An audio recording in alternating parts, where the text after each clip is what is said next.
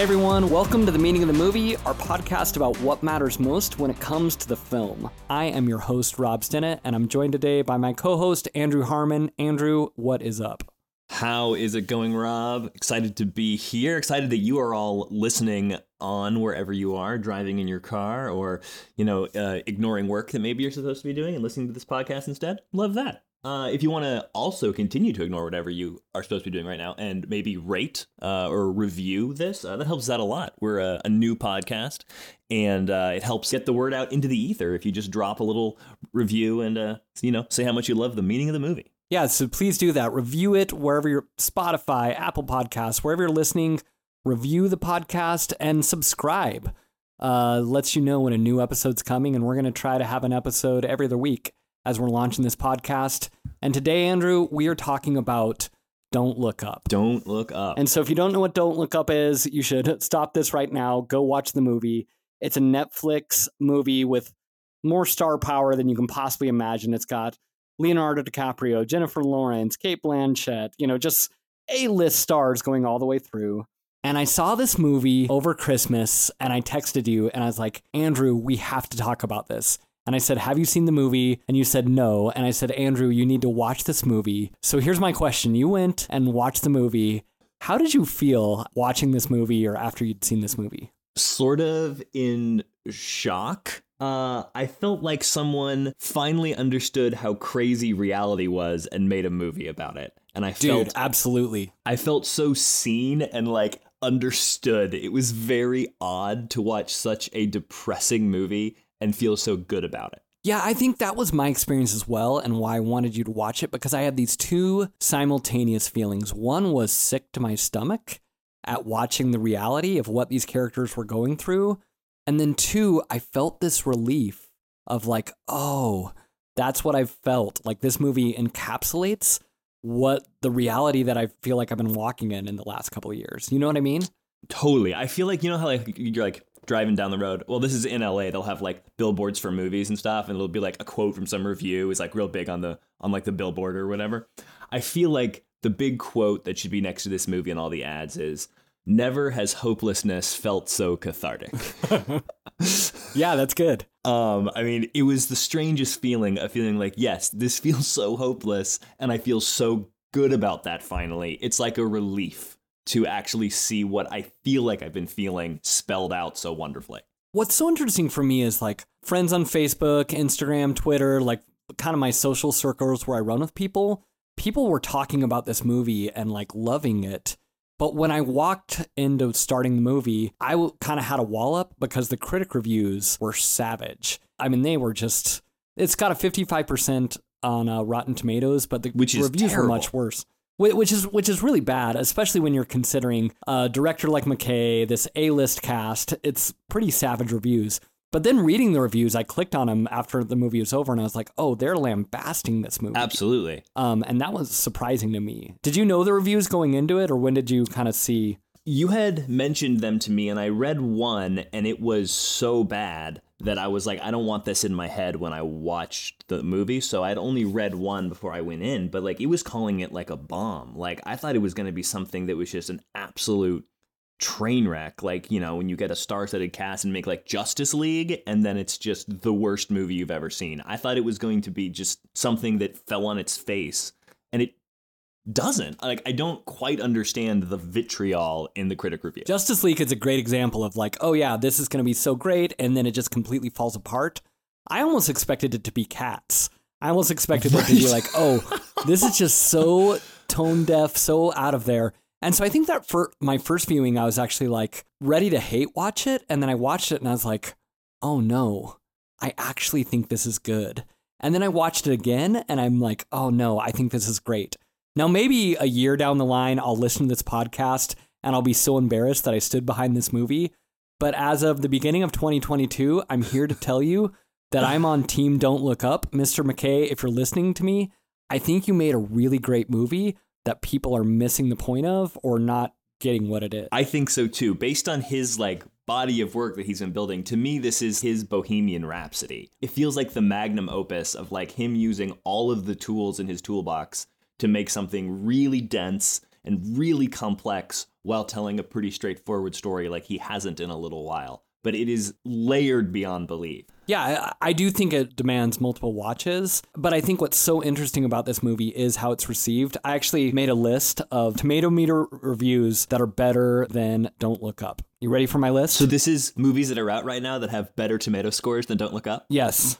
All right, They are go. out in theaters or freshly streaming and better tomato scores. Here's my list Sing 2, Matrix Okay. Resurrections, House Mhm. of Gucci, Venom, Let There Be Carnage, Oh man. Paw Patrol the movie, Clifford the Big Red Dog, American Underdog, Ghostbusters Afterlife.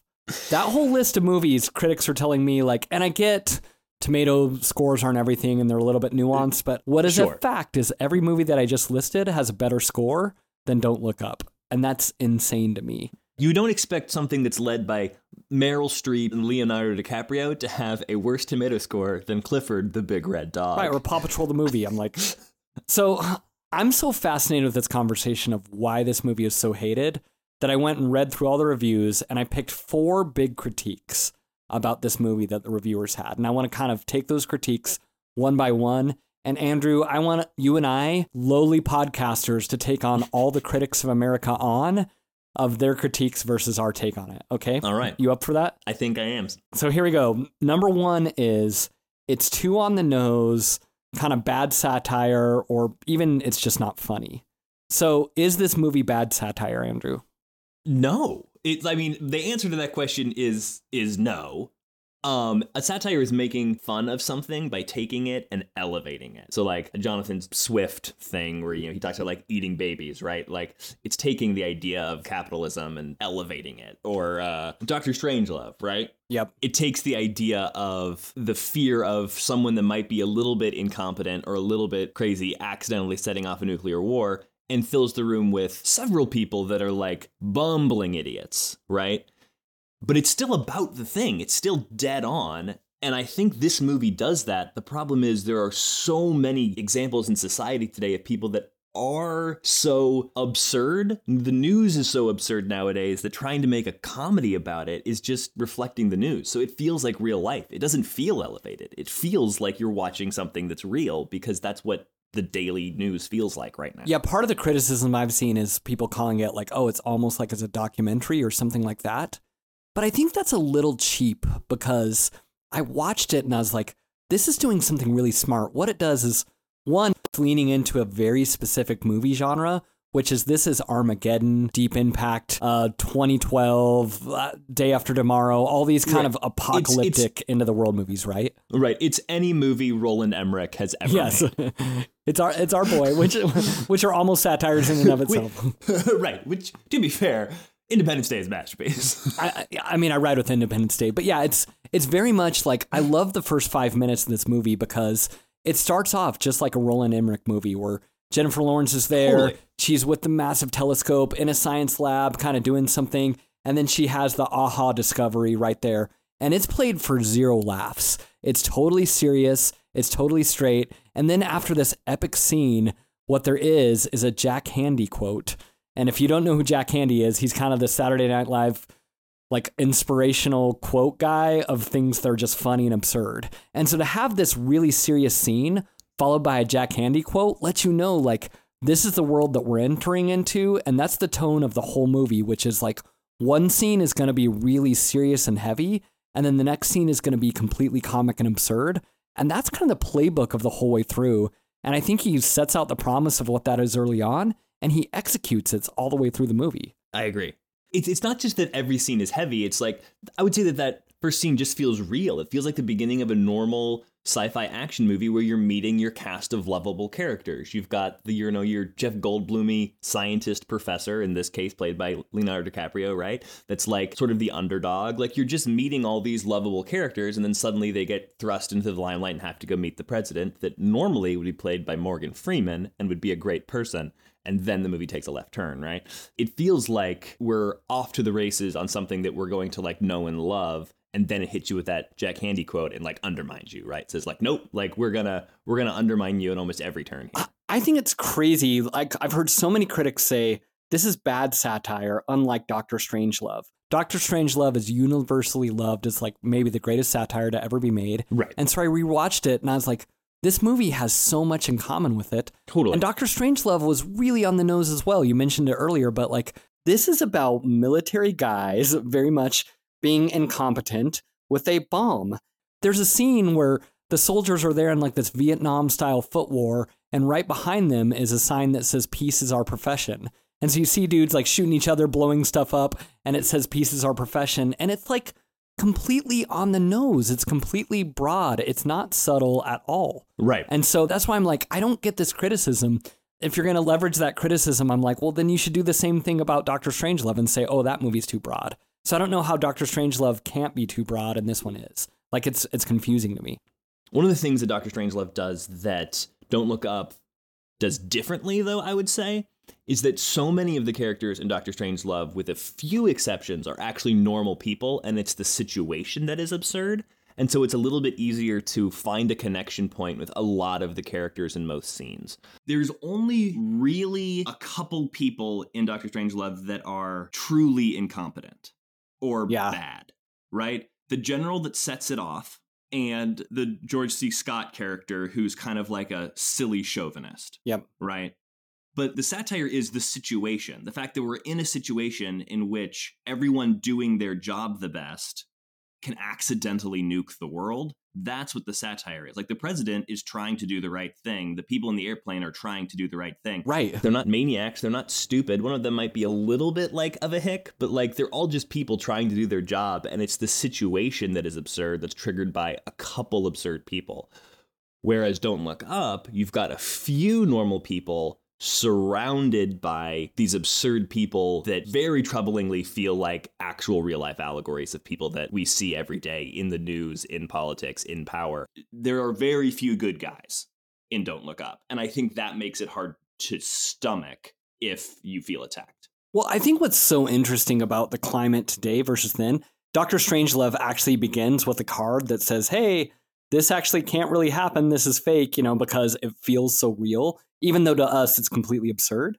But today, um, I mean, I mentioned this to a friend, but like the last episode of Black Mirror was in 2019 because life feels like an episode of Black Mirror right now. It's like we can't even make Right. new episodes because it's so crazy. We're Saturday so beyond Night- the pale. Right. Saturday Night Live writers talk about like it's so hard to do a Sean Spicer press conference joke because Sean Spicer press conferences feel like a Saturday Night Live routine. And so Right. it's like it's it's so much harder to make satire these days. Like I don't know when the last good satire was. And by the way, you know what my favorite kind of movie is? A satire. And as I was watching this, I think part of the reason I loved it so much is because I was like, oh, my soul is parched for a really good satire. They come out so infrequently where I'm like, I, I don't know when the last good one was. Um, maybe Sorry to Bother You, which is a great film. Um, but they're they're few and far between. And I, I think I love movies like Network. I love movies like Election, Fight Club, these movies that are very satirical. And so I'm just like, maybe they don't come out that often, which is why we're not used to them. because real life feels like a satire. It's hard to write something that is elevated because the things you're trying to satirize are ab- so absurd in real life right now. And yet, we both said we felt relief watching this movie, and we're not the only ones because it was like, oh, wait, I felt like, oh, I'm not crazy because what we're walking through right now is crazy.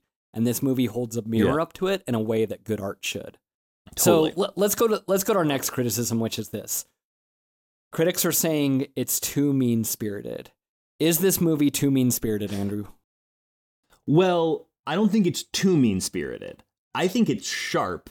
I think it's punching for sure. It's not pulling punches, but I think all of the hits are fair. So is it mean? Yes. Is it too mean? I don't think so. What do you think? I mean, I agree. I think like okay, so I wrote down a list of who all was being satirized in this movie: big business, big tech leaders, political figures, media outlets, and I'm talking major media outlets: CNN, New York Times, uh, Kelly and Ryan, Good Morning America type morning shows, pop stars, social media influencers. Like that's who the bullseye is. And so I thought I feel like that those are fair subjects. A lot of times when you hear satire, you hear you punch up. And I feel like if we can't punch up at big business or pop stars or social media influencers or CNN, I don't know what we punch up at. And so I felt Totally. like the subject for it was fair enough. I agree too. I mean, this really is punching up. It's punching up at a lot of people, though. It's that whole list you said. And then I think in the second act, when it gets into the like the actual don't look up, right? Where like half the population is like, don't look up. The other half is like, just look up. I do think it turns and it's not taking on maybe people in power anymore, but it, there is a turn in the movie where it's showing the complicity of the population of all of us through through social media and through our like tribalism but it's not picking one tribe over the other. Like the just look up group feels equally as complicit. They take something that jennifer lawrence's character is trying to do to just like create sanity. She says just look up and then it becomes a hashtag that then gets a don't look up hashtag to fight it. And it shows the complicity of all of us. So in that case i guess it's punching down at the entire population. But to me it was like it was fair. It was showing how all of us are complicit in this absurdity that we've created as a society I think what was really interesting is whenever there's lots of people on stage or big screens or that sort of stuff, it felt like it was satirizing. But then when people are in restaurants, like there's that scene where everyone's in the restaurant and people are going up to Jennifer Lawrence and they're like, "Please just tell us." Like you see the the humanizing of people in their everyday. And so I think there's a big difference and this movie's talking about it. And man, I have found this so true. There's a big difference of people when they're behind a screen and people when they're in front of your face. And this movie is very interested in that difference and tells that story really well. And I think that's the thing that a lot of reviewers, going back to the whole reviewer thing, I think that's the thing that I think a lot of these reviews are missing is it's getting hung up on like the issues or like, you know, how it's maybe satirizing an administration of the government or how it's satirizing how we handle climate change, which it is. It absolutely is. It's not not doing that.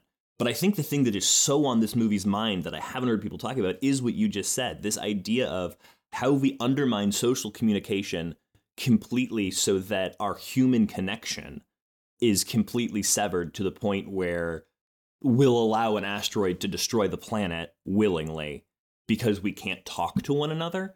And that to me is the central heart of the movie that comes out more and more and ends up being the final scene, really in its bleakness, but is about this family ignoring what's happening in the world to just be together. And I think that's what the movie is actually has in its heart as maybe, you know, what Adam McKay as the solution to the absurdity in our society right now. Yeah, I think one thing really interesting about this movie is it was written before COVID. And so it was it was produced during COVID, but the kind of script and story idea. I wonder what I would think of this movie if it came out in 2019. You know, like would I have For sure. as strong of a positive reaction? Because I honestly think like yes, it is a climate change movie, but you could insert any topic. You could insert COVID, you could insert, you know, racial discourse, you could insert economic discourse, like so many things. And the way that like one big hot button issue all of a sudden splits us up into each sides, everyone goes to their talking points, social media comes after it, and it's just this almost predictable play of how we all attack each other and this kind of ideological civil war we're in. And so I think that's what makes it so powerful to me is I'm like, no, this is bigger than a climate change movie.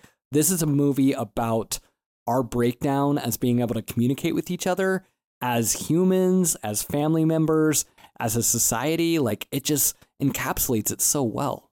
And I think that's what hit me on the second watch is how many of the characters that at first watch you sort of go, oh, this is a, an analog to Good Morning America, or okay, we're making fun of this show, but how the characters in these situations, whether it's the tech billionaire or whatever, so much of it is about are they able to relate to people or not? Can they have intimate human connection?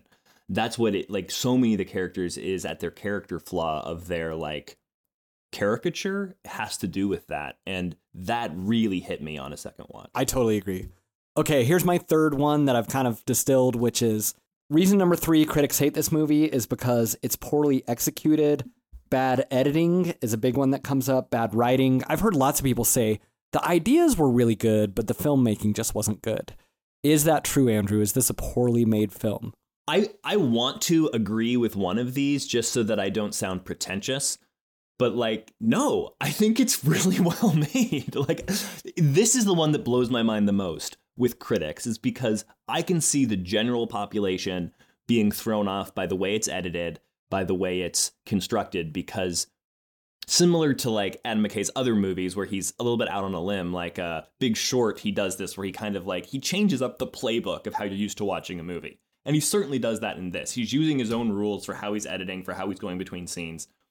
Um, but that's something that critics normally like. They see it as innovative. They see the storytelling tools. They see through the what the population normally misses. So it blows my mind that the critics see this as bad editing because I think all of the choices that are strange are on purpose and are really effective both for keeping you emotionally with the characters and for moving the story through exposition that would otherwise be really clunky.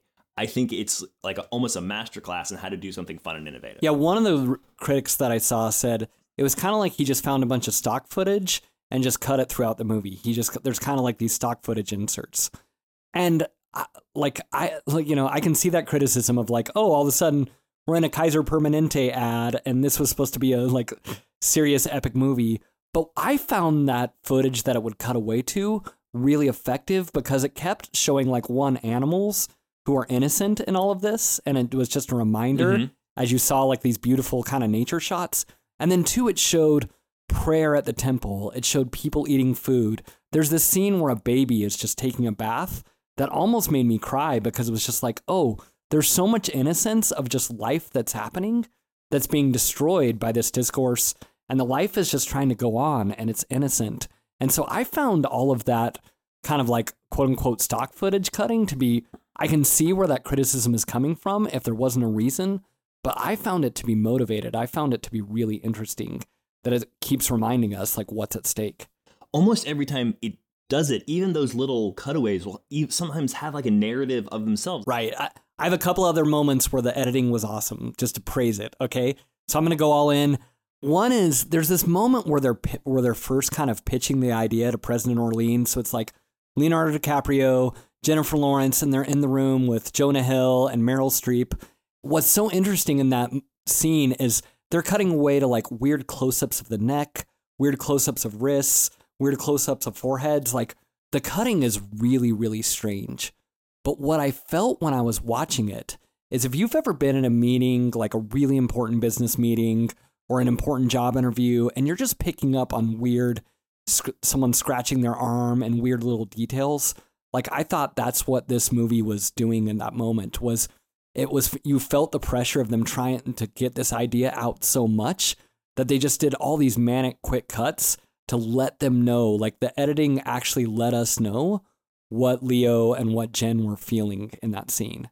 Right. It makes you uncomfortable because you're not watching the scene like you would normally watch a scene, but that's how Leo feels. So it's like putting you in his shoes. There's another moment where it did the weird, like, cut away to something random where Jennifer Lawrence is like screaming about something. She's like trying to get someone to understand, and she's like mid scream, and it cuts away to like a, shot of like the moon eclipsing the earth or something. Like it's some crazy solar system shot. And immediately the feeling of that is how like monstrously indifferent the universe is to the presence of man, right? Like this is the biggest thing in the world to Jennifer Lawrence, right? Or her character. She's screaming about it and then to cut to out in space and it's like nothing she's saying matt like there's an asteroid coming. There's just silence right? Like the universe is vast and you screaming affects nothing. And like the feeling of that of the hopelessness of her trying to care about something and how vast the universe is they did it without anyone having to say that on screen. They did it with a cut with an edit. I was like this is great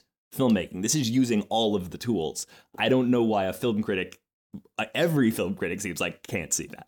In space, no one hears you scream, even J Law. right exactly yeah, I. I just thought like these are really creative choices. Are they unconventional? Sure, but the, I, I found them to be so interesting. And again, ultimately, like, what is criticism other than how does it make you feel? And so I can't tell someone else how to feel, but I'm just here kind of pounding the pavement saying, I thought the choice is had a lot of smart decision making behind them and some thought. An- another moment that comes to mind is actually when they're filming on the cell phone like a little girl who sang the Lord's Prayer, and then you cut to the spaceships that are like huge and getting ready to launch, and you have this like Yeah, it feels like a Michael Bay shot. Like Exactly. there's like the helicopters up there. I'm like, oh yeah, that's from Armageddon or Pearl Harbor. exactly. So it's going full Michael Bay, but two frames before it are something that you would watch on TikTok or you know whatever else. It was just so small and intimate, and there were just all sorts of like juxtapositions like that that really worked for me. Okay, so we're both on the team that this is not poorly executed. It's good. Yeah, it's hitting in all the places it wants to. Number four is it's too preachy and the message won't resonate. And those are kind of two different things. It's too preachy, meaning the movie's message is preaching right at you. And then the other criticism on top of that has been like, this movie's not going to affect climate change. Like, it's not going to move the needle on it. It's not really going to change anything. So, why are we even making this story? What do you have to those criticisms, Andrew? Well, is this movie too preachy? it's the same answer I have to is it too mean? Like, is it preachy? Yes. Is it too preachy? No. I think it's saying exactly what it wants to say. And will it affect anyone's view on climate change? No. But the thing I think that people are like missing, and I think it's because everyone's already made up their mind, which I think the, it's what the movie is saying. It's sad that we're there. And that's what it's satirizing. It's not satirizing the idea of climate change, it's satirizing society's current view of the whole thing.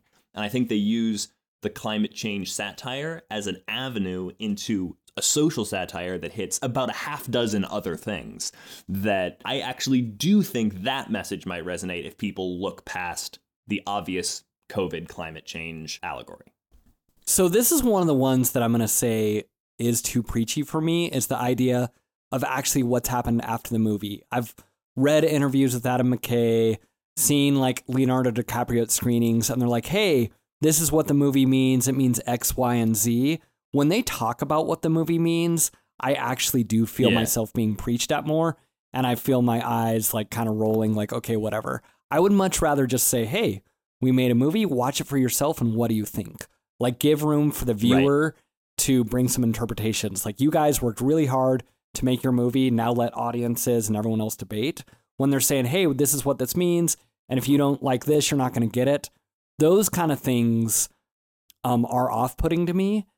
And so that, like the Yeah, conversation around the movie, I feel more preachy than the movie itself. I think that's true. Now, I also don't envy having to do a massive press tour that you have to contractually do because this movie cost like a hundred million dollars. So you have to go do a, a press tour for Netflix in order for people to go watch it, right? You make a movie that is clearly about something and have to answer an hour worth of questions. It would be hard not to start saying those things, right? Like, what else are you going to say?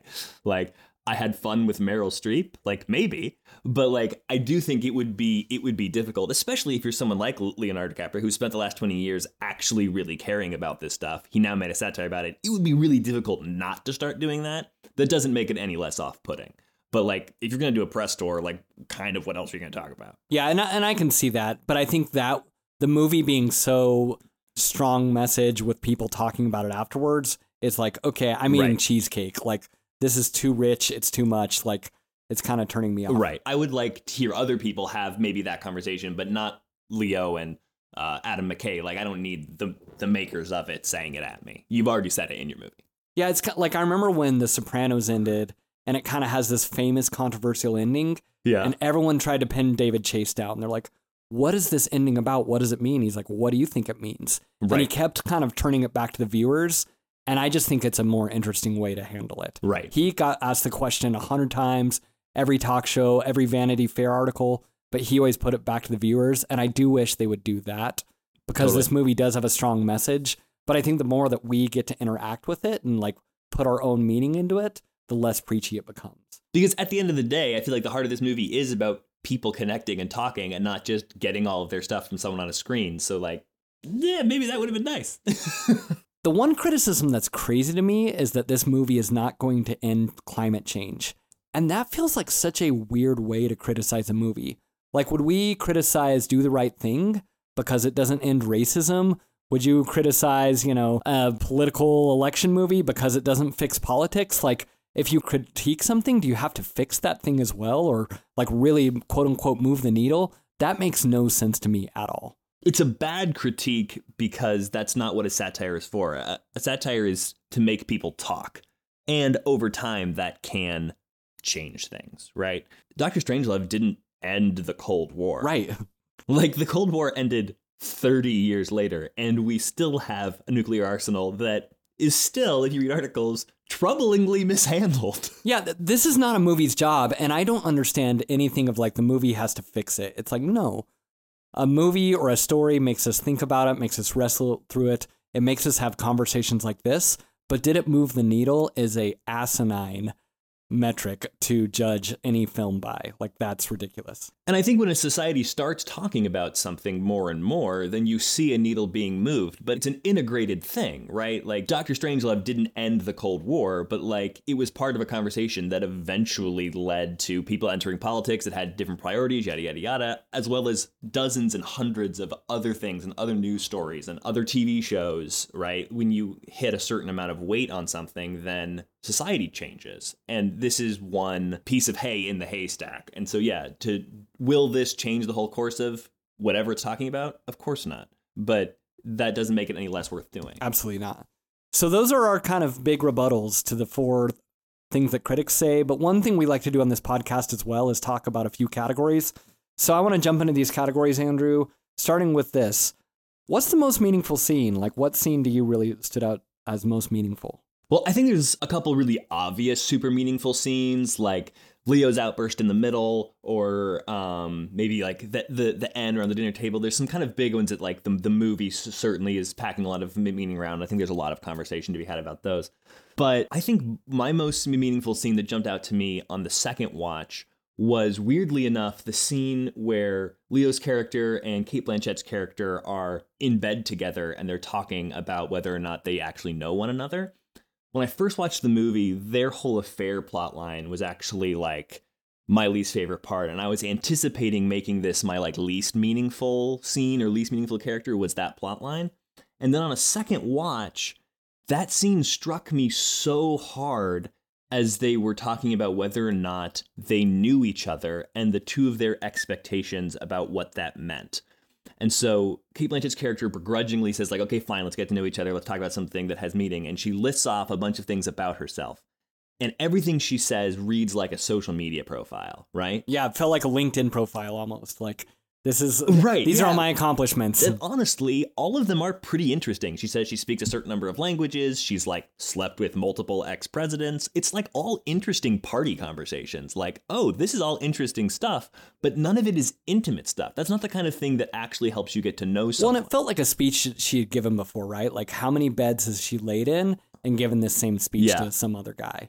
I actually thought watching it. Right. And then Leo goes, okay. And then he lists like his things of like, these are things about me to get to know me. And all of his stuff is like not nearly as cool. It's not nearly as important. And some of it, honestly, is a little bit awkward. Like he was talking about like how his family dog just died recently and how he cried a lot. And I was like, oh, bro, like that's not gonna win you any points. That's not. And then what I realized was I, as the viewer, was emotionally more interested in Cate Blanchett's list of random factoids than Leo's character's intimate details about what was in his heart and who he was as a person, and that that's the problem. That my emotional reaction to that scene, and it was just for like a moment, because obviously, like, Leo's the hero in the scene, right? I was tracking with what he was doing, but like, that my emotional reaction to, oh, that's awkward, that's too intimate, that's too personal, no one wants to hear that about you, right? Say something fun, say something clever, is the problem. I, I had that same thought. I was like, okay, why are you not doing this? And I actually had the thought, and we haven't even talked about the performances in this movie, which are incredible. But I actually thought, like, there is no way Leonardo DiCaprio could get Cate Blanchett. And that's what, like, and then I remember thinking, like, how is that an actual thought crossing my head? But I remember thinking, like, oh, he's going to mess it up with her. And then I thought, no, why am I rooting for this relationship to work? And why am I rooting for him to not embarrass himself? And actually, what he's saying is not embarrassing. And so I felt myself taken in by the same kind of drugs he was, which was their approval and her beauty, and then feeling disgusted that, like, oh, that stuff actually matters to me as a viewer. And what does that say about me? So I think that's a great choice for a meaningful scene. it again blows my mind that this wasn't written after COVID because I felt like his whole thing about him being kind of like a normal looking dude, but like referred to as like the hot scientist. I was like, this is an Anthony Fauci thing, Right. Like this is they are f- this is fully talking about Tony Fauci. And I was like, oh no, this was written before anyone even knew who Dr. Fauci was. And that's crazy to me that like they created a Dr. Fauci analog in the script prior to COVID ever happening and us as a society, like, you know, canonizing Dr. Fauci. To be clear, I think Dr. Fauci is great, but like, that's what happened. Right. no, it's it's amazing kind of this idea, this scientist who no one knew about, who all of a sudden became this central voice and face for something Yeah. like that was Leo. Well, my most meaningful scene, a couple of them that come to mind. One real quick throwaway one is after Jennifer Lawrence's character goes and she gets fired from her job. She goes and backs to her family's house and they open the door. Oh, yeah. And there's just this moment where they open the door and her parents are both standing there, like blocking the door, and they're like, "Hey, um, we're for all the jobs the comet is going to create, so don't bring any of your anti-comet stuff in here." And it's just so heartbreaking that her parents, before she even says hi, before they say, "Hey, are you okay, honey?" just boom, go straight to the talking points, right to it, and you can see her spirit just deflate. Of even my own Yeah. parents are against me. Yeah, and like again, that felt like that should have been like this really for like where for the jobs that the comet is going to create should have been this really elevated, super satirical moment where you as a viewer would be like, that would never happen. And watching that scene, I was like, oh my gosh, like I this feels like families that I know about about COVID, right? Like, oh, like we want to wear masks at Thanksgiving, but we believe that wearing a mask is anti-freedom, and so like people aren't eating Thanksgiving together, right? Oh, like this feels real. Like this feels. I've seen this conversation. Yeah, that instant divide was so smart. My other moment that really like encapsulated the meaning of the movie is you mentioned it earlier, but there's this scene where all of a sudden Leo realizes like, okay, there's a plan that's not going to work, and we're gonna all die. And he gets on the like, I forget what the morning show's called, but it's called like the Daily Rip. I the think the Daily Rip. incredible fake title for a news show, by the way. And so he gets in the Daily Rip kind of to do his little segment. And this is another great editing where they're kind of like editing him going, putting on his makeup and then cutting back and forth. And you see this tension building in him. And finally, he has this like Howard Beale from Network type of like on camera meltdown. And he totally melts down. But what's so incredible is he says, like, he looks at, you know, Tyler Perry, who's awesome, by the way, in this movie. And he says, you know what? Does a great job. we don't always have to be clever or smart or funny. Sometimes we just need to be able to say things to each other. And that whole speech about that idea was so resonant to me of like, we don't know how to communicate anymore because we only listen to each other. We listen to the person who packages it the best or who says it the most dramatic or the most funny, but we can't even like communicate with each other on a basic level anymore. And his heart cry for that. And then what he says in the end of the scene is like, I want to go home is just so powerful. Yeah, To me, I'm like, that's the core. That's the meaning of the movie. absolutely. Okay, so what about meaningful character? Who's your most meaningful character, Andrew? This movie has like obviously a couple of like real people at the center and then just a ton of impact characters around the side, all of which are like representative of something that McKay and company see as a problem. And the one that jumped out to me the most was uh, Mark Rylance's character, the Sir Peter Isherwell. Yeah, he reminded me as I was watching it more and more, he r- reminded me of a just slightly more elevated version of what Mark Zuckerberg will be like when he's 60. Of like these tech people like uh, Elon Musk or Mark Zuckerberg who have incredible IQ, right? Really, really, really smart people. But their EQ is just not there, right? Their emotional ability to really connect with people is just not there. And that's not like a hit on them personally, but like factual, right? Like their ability to converse and yeah. I mean, you, relate you and watch connect. Mark Zuckerberg talk about meta universe, that sort of stuff, and it's just like, what is this guy talking about? And it feels like a robot in a lab. And I've actually heard a bunch of people criticize Mark Rylance's character of like, too weird, too bizarre. What was he doing with that performance? And I just again disagree. I'm like, this feels like a tech billionaire who kind of lives in his lab all day and then comes out and just says crazy stuff where you're like, what's happening? And to me, he's like the obvious bad guy of the movie. I guess like Meryl Streep and Jonah Hill, like the administration is there, but like Mark Rylance's guy is like the guy who's pulling all Yeah. the strings. He's the puppet master. he's sort of the ultimate big bad guy, right? And his first scene, his very first line when he walks out and does his like TED talk or like you know, the equivalent of like an Apple pitch or yeah, like the, the, the Apple show. yeah, whenever they like release a new iPhone, they do one of these, right? So he he's doing his equivalent of that. And his very first line of, of the movie is he looks out at the crowd and he says, Really, I see all my life's work has been driven by the inexpressible need for a friend who would understand and soothe me. And as soon as he says inexpressible need for a friend, the camera cuts to the little girl who's standing right next to him, who looks up at him like in awe. And if you watch that little girl, who I think gives a great performance, honestly. She's I like agree. got two lines in the movie, but gives an incredible performance, right? If you go back and watch that scene and just watch her through the whole scene, you see this little like tech nerd who idolizes this man who is probably like a little him and just wants to connect and talk with him. And Mark Rylance's character gets up on stage and says, My whole life's work has been driven by an inexpressible need to find a friend, to find a person, and I haven't been able to do it, so now I've made this robot phone. And this girl tries to chime in during the presentation. He shuts her down. And then she goes backstage to him and says, like, hey, like, I love you, is trying to connect with him backstage. And he cannot connect with her. Like, he is physically, emotionally unable to even register that the cutest girl on the planet is trying to connect with him. And this man who cannot connect with another human being is driving the world's population for connection and how we connect and is driving that conversation. To me, that's a very real thing that's happening in the world right now. And it was like, it hit me hard, all of his scenes and how he's trying to solve problems with things that are just driving people apart. Well, and he even talks about how a lot of the work of Bash or whatever else is so you never have to feel sad. And it, right. you feel like this drug Drive the sad feelings away forever. yeah, he's this drug peddler, and that's what big tech is, you know. And again, I do think we're all complicit in it in some ways of like, Yeah. we never want to feel sad. There's a great little line where there's a shot of the puppy kind of riding around the chicken, and then he's like, ah, is that chicken too scary, or is there a cuter bird?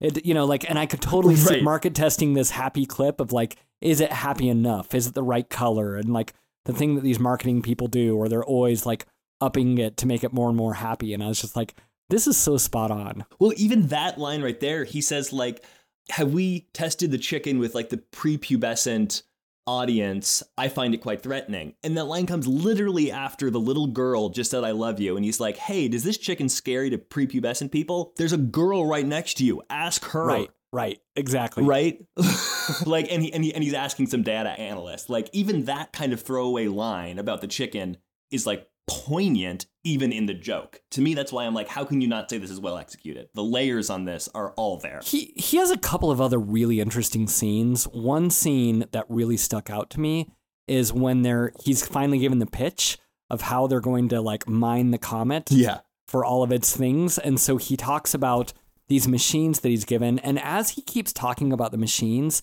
he name drops like, hey, this laser was invented by this Nobel Prize winning scientist. And this guy with the best selling book came up with this rocket launcher. And everything is like name dropping as he's talking about why his plan's going to work, why his science is the best science, you know? And so he's, but you can see he's just payrolled all these people to like sign off on his thing. And that's why they're Yeah, doing he's it. building the brand. Yes. He's like building up his brand. He's doing the thing that's flashy versus the thing that Leo starts to push in Act Two, which is is this peer reviewed, which is not flashy. That is boring. Like in the in the very beginning of the movie, the um the doctor says like, "Hey, just make sure that you don't talk about math." And then Leo's like, "How? It's all Yeah, he's math. like, "It's all math. How do I math." not talk about? it's all math. How do I not?" Right? And so like Mark Rylance is building up the brand versus doing the thing that actually matters, which is, uh, you know, Right, and every single person in that room boring. is sold except for the one scientist who's like looks in horror like this is not going to work. Um, right. Meanwhile, while that scene's going on, just another way of like how this movie's so funny is they cut away from that scene, and Jonah Hill has this line where he's like, Leonardo's like, "Oh, can we do it?" And he's like, "Well, we could make a lot of money and and save the world, yeah." And everyone cheers, and then you cut to Jennifer Lawrence, who's sitting on the floor, and she's like, "I just don't understand how this is possible." And you think she's talking about the comet, but what you realize she's actually talking about is why the three star general charged her for snacks. for snacks. And and it's such a funny bit that like goes through the whole movie. But I think what's so great about it is it's kind of what our brains do, which is when the big problem is so big and unsolvable, sometimes we go through these stupid problems that are right in front of us, like why Right. why a three gener- star general would charge us for snacks when they're free. So exactly, which is maybe the funniest joke in the whole movie is the snack joke. it's beautiful. they they even do it when she's laying uh, next to Timothée Chalamet and looking up at the stars, and you th- again you think they're having this meaningful conversation about the end of the world, and she's like, "I've realized why he charges for the snacks," and like for her, like that's the mystery that, she, like the comment makes total sense, but this snack thing is the thing she can't let go of. It's super funny. Um, my most meaningful character is actually uh, I picked Doctor Oglethorpe, who is just Oh. this um, yeah, he's just the his name's Teddy in the movie, and I thought what he did was just grounds it in reality. It's really interesting because the first half of the movie, you're watching Leonardo DiCaprio and Jennifer Lawrence, uh, Dr. Mindy, and what's her name, Kate Dibiasky. You're watching them Yeah. trying to convince the world this is going to happen. But Dr. Oglethorpe is kind of us. He's the one watching it on TV and watching how that big power couple gets back together, and it's so amazing. And then they have to pitch how the comet's coming. Um, and Right. so you just see Dr. Oglethorpe. He's there in the White House, and he's just the one who's watching these two try to convince the world of what to do, and they can never quite do it. He's the one character in the movie who I think gets no laugh lines or anything else like that, but he's the steadying presence of like trying to ground this in science and ground it in reality and even ground it in humanity. And so I just thought he was a really nice character. You mentioned how everyone's so crazy and manic, but he's just this normal guy who reminds us of like, no, there's real humans who are trying to figure this out and solve this problem. It's interesting how there's only like a couple characters in the movie that aren't slightly absurd, and he is one of them. Yeah, I wrote down four. It was, you know, Dr. Mindy, Leonardo DiCaprio's character. It was Jennifer Lawrence's character, Kate Dibiasky. It was uh, Dr. Oglethorpe, and then it was the wife of Mrs. Right. Mindy. Like those are the four characters who are kind of like regular human beings, and then everyone else is a bit of a like kind of comic foil caricature or whatever else. And so, Right. And I think I think the line they walk is almost every single one of those characters, while they might be clownish, right? They're all not quote normal people, but they all feel like a real person. yeah, Right? It's never like a caricature where you go, oh, no one's actually like that. I get what they're doing, but no one's that crazy. Like every one of them, you go like, yeah, no, that feels like the real person. It's a crazy person, but yeah, that's a person. No, you know the boyfriend who's hurt by his girlfriend, therefore he goes and becomes on every BuzzFeed article and that sort of thing and uses the name of the famous person. There's that character, like every kind of bizarre character, the newscasters, like all these characters are like, nope, I've seen them in real life. Like I know that character. And again, that's what makes this movie so documentary like is it's like, oh, these people are so lived in and more real than a lot of people in a Marvel movie or a lot of people in, I don't know, whichever horror movie or drama or whatever else. It's like, nope, every single one of these characters I've met or interacted with. And I feel like that's why it almost it's more terrifying or feels kind of hopeless is it doesn't feel like I've said before, it doesn't feel elevated. It feels like these people in in power whether they be in the administration or on the news program or whatever, like it feels like no, this is I've seen these people. Like these are people I feel like are in power and that's terrifying. Okay, so here's our final category, Andrew. What is this movie trying to say uh, overall? You you may have said it earlier, but if, if you could like distill it all of like, Oh man. this is the main thing this movie's trying to say, what's your kind of final closing argument of what it's trying to say? I mean, what is this movie not trying to say? That would take less time. Um, the thing that amazes me about this movie is the number of things that it effectively says, either outright or subtly.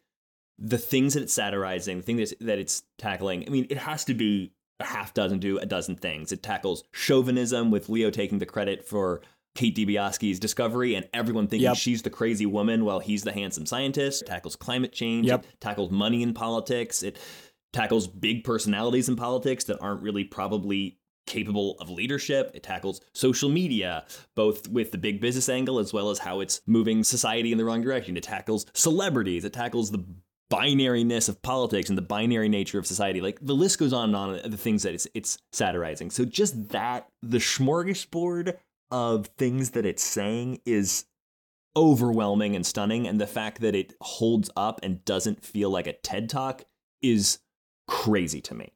Um, but I think its core, if you could boil it all away and say what is the heart of this movie, I think it's about human connection and how human connection is the only antidote we have to the absurdity in our society and not fake connection, not social media connection, not the actual who is around you, who is in the room with you, who can you stop and connect with. Yeah, when we talked about most meaningful scene, the real answer to that is there's this final scene where they're all sitting down together and they're eating a meal. And some of these are friends, some of them are strangers, some of them are family members, but they're just having these really human connection and they're talking about simple things like I prefer store-bought baked goods versus fresh made baked goods, right? They're not having these overly like philosophical conversations. Yeah. But they're just sitting around a table connecting with each other. And the juxtaposition of the world blowing around literally around them and they're just kind of looking each other in the eye and having real conversations. I do think that's the meaning of the movie. Totally. I do think that's the antidote. Timothée Chalamet gives this prayer um, during, at the table, and we didn't really talk about his character much, but I appreciated how religion in this movie wasn't even satirized. It was really like, no, this is maybe looking at God is one of the th- only things that'll help us make sense of the world right now because we don't know what else is happening. And he gives this beautiful prayer, and then they just sit around the table and they just talk. And it's like sometimes that's all you can do is be kind to the people right in front of you because if you're just trying to start communicating with the noise, the outside world, like there's this scene earlier on where Leo's sitting down on his computer and he's like retorting to his, you know, someone else on a message board and 25,000 followers are waiting for him to say something. And his wife is like, Do you want to go for a walk? And he's like, No, I've got more busy, important things to do. Yeah. And he finally learns that, like, you know what? The most important thing to do is actually just talk to my wife who's right here, my cheer my kids on who are right here, and love the people who I'm nearby. Totally. Like it shocked me that the main characters of the movie weren't watching the final mission. Whether they believed in it or not, it felt like you've got skin in the game. Like, don't you want to know if this works? And the story choice to have all of the main characters completely ignore the mission, whether or not it works or not, they want it to work. But they it's almost like this sense of enlightenment of like, if it doesn't, I'm not going to spend my last moments on Earth looking out into the, the world but not connecting with anybody. I'm going to look at my world and I'm going to connect with people. And Leo's last line is before the world explodes is he says something to the tune of like we really had so much. Yeah. And then the world ends. Yeah. And I, and I think that's right. I think if there's one moral, it's hey, turn off everything and just look at the people who are around you. And you know, it's it's a simple moral, and I think one that we'd all be like, oh yeah, that's true. But when you go in the movie in the journey that this movie takes you on, I feel like it's a moral that's thoughtful and fresh and unique and earned in the world of this movie. Absolutely. Okay, well that is our podcast for Don't Look Up. Uh, How I hope we did okay, that? Andrew. Yeah, I hope I, I, I hope that wasn't um you know an hour worth of uh too much depression and sadness. Uh, if it was, I hope you were depressed and sad with us. And maybe you felt a little bit of what we felt was relief or at least company. Misery loves company. And so we're glad that you uh, joined us for our misery in this episode. Absolutely. We'll do something happier next time. Uh, thank you for listening. As always, you can like the show, you can subscribe to the show, and be looking for the next episode of The Meaning of the Movie.